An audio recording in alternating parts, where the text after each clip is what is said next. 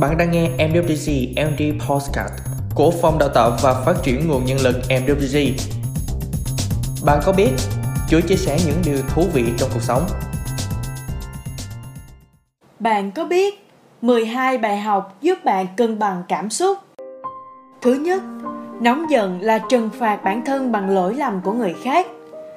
Thứ hai, muộn phiền không đáng sợ, đáng sợ là chúng ta sa ngã vào những muộn phiền ấy bất công không đáng ghét.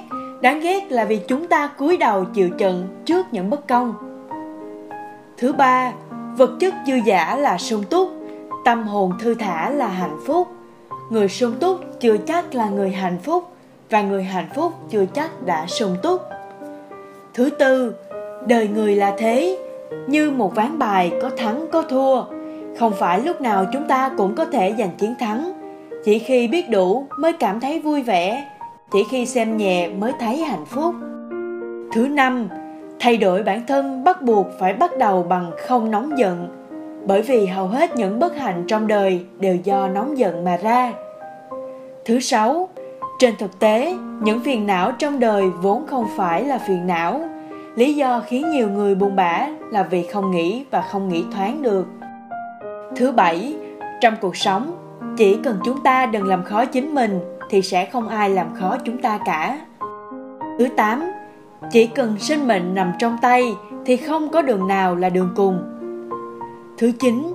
Trên thực tế, mối quan hệ giữa người với người là mối quan hệ bình đẳng và qua lại. Thái độ của bạn với người khác quyết định thái độ của người khác đối với bạn.